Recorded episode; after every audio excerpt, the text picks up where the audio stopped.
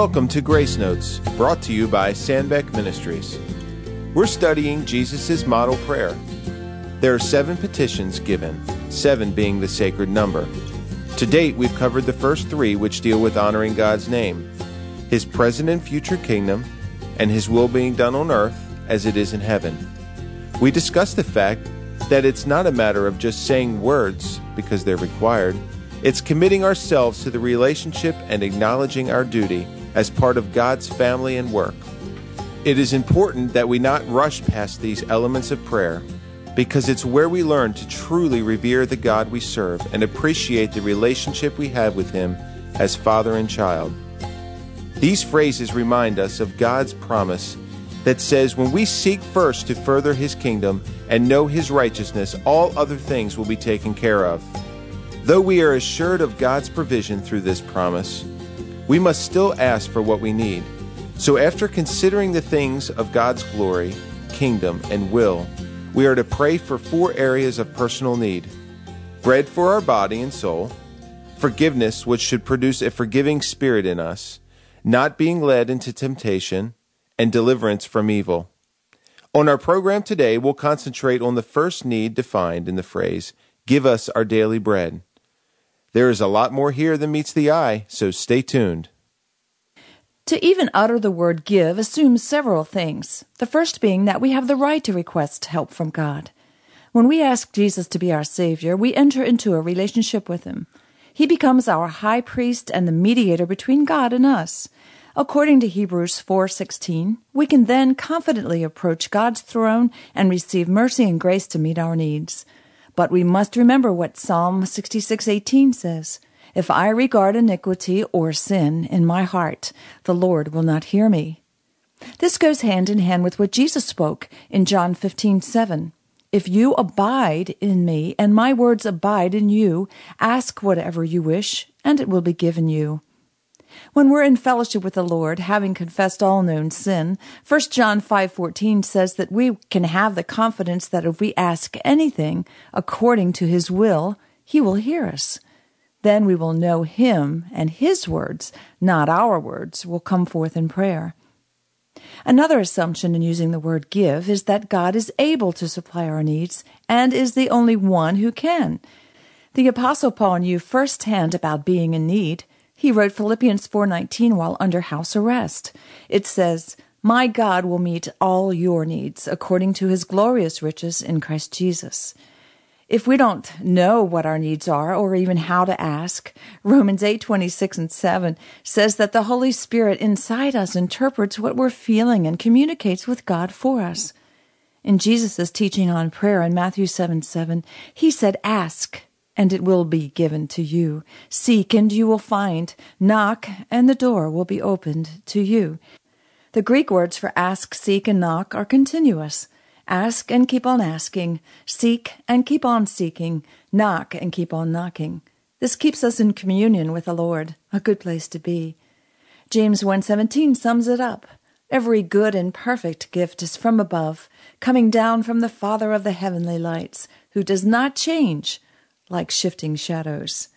Ephesians 3:20 goes even farther to say that God is able to do immeasurably more than all we ask or imagine according to his power that is at work within us. God gives us what we don't deserve and knows exactly what we need. Listen to what King David wrote in Psalm 16:5. Lord, you have assigned me my portion and my cup. You have made my lot secure. This reminds me of a parent who divvies out food for their children in just the right proportion. God, the perfect Father, never makes a mistake in what He provides. It's always enough, more than enough for us.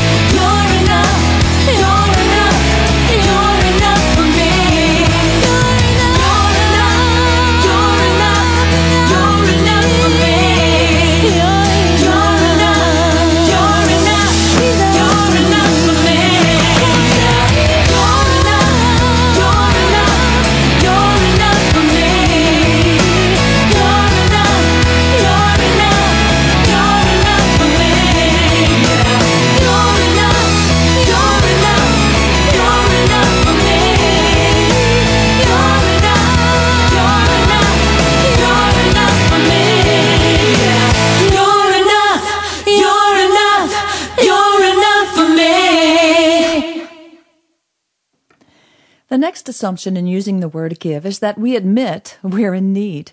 This is also a good place to be. Dale and I were sitting on the porch watching a busy bird building a safe, comfortable nest in which to lay her eggs. When they hatch, she'll be busy again gathering food, and you can be sure the babies will be eagerly awaiting the feeding time with mouths wide open. Psalm 81:10b is interesting. It reads, "Open wide your mouth, and I will fill it." Psalm 103:5 says that God satisfies our mouth with good things, so that our youth is renewed like the eagles. We should be like those expectant baby birds. But sadly, many of us don't believe God will provide abundantly, so we come to Him closed mouth or with a tiny opening. Could it be that we think we're self sufficient, or maybe we're too proud to ask? What are we missing out on with such an attitude? I was impressed by the wisdom of Agur, a seemingly ignorant yet humble man. He wrote in Proverbs 30, verse 8b through 9 Give me neither poverty nor riches, but give me only my daily bread. Otherwise, I may have too much and disown you and say, Who is the Lord? Or I may become poor and steal, and so dishonor the name of my God. We often become stressed because we fail to recognize that we can't do a thing without the Lord. Philippians 4 6 through 7, another great verse penned by the Apostle Paul says, Do not be anxious about anything, but in everything, by prayer and petition, with thanksgiving, present your request to God. And the peace of God, which transcends all understanding, will guard your hearts and your minds in Christ Jesus.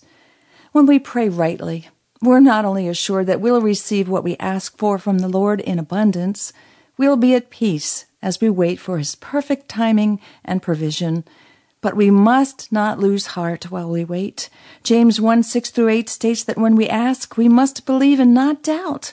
Because if we do, we are double minded and unstable and shouldn't expect to receive anything from the Lord. So, Let's commit to opening our mouths wide and placing our outstretched hand into the hand of the man who stills the water, calms the seas, moves the mountains, and cares for you and me. It's hard to stand on shifting sand. It's hard to shine in the shadows of the night. You can't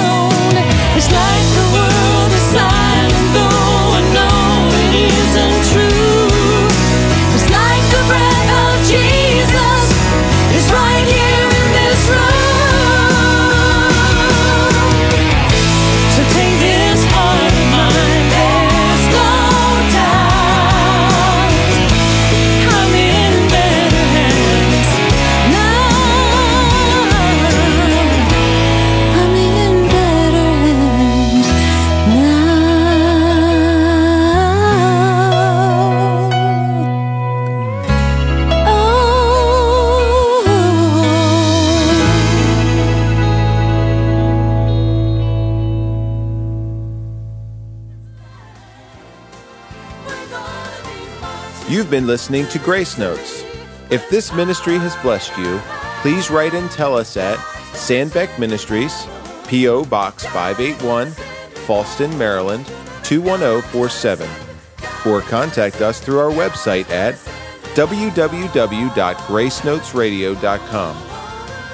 Join us on our next program. Until then, let your grace notes be a song of praise.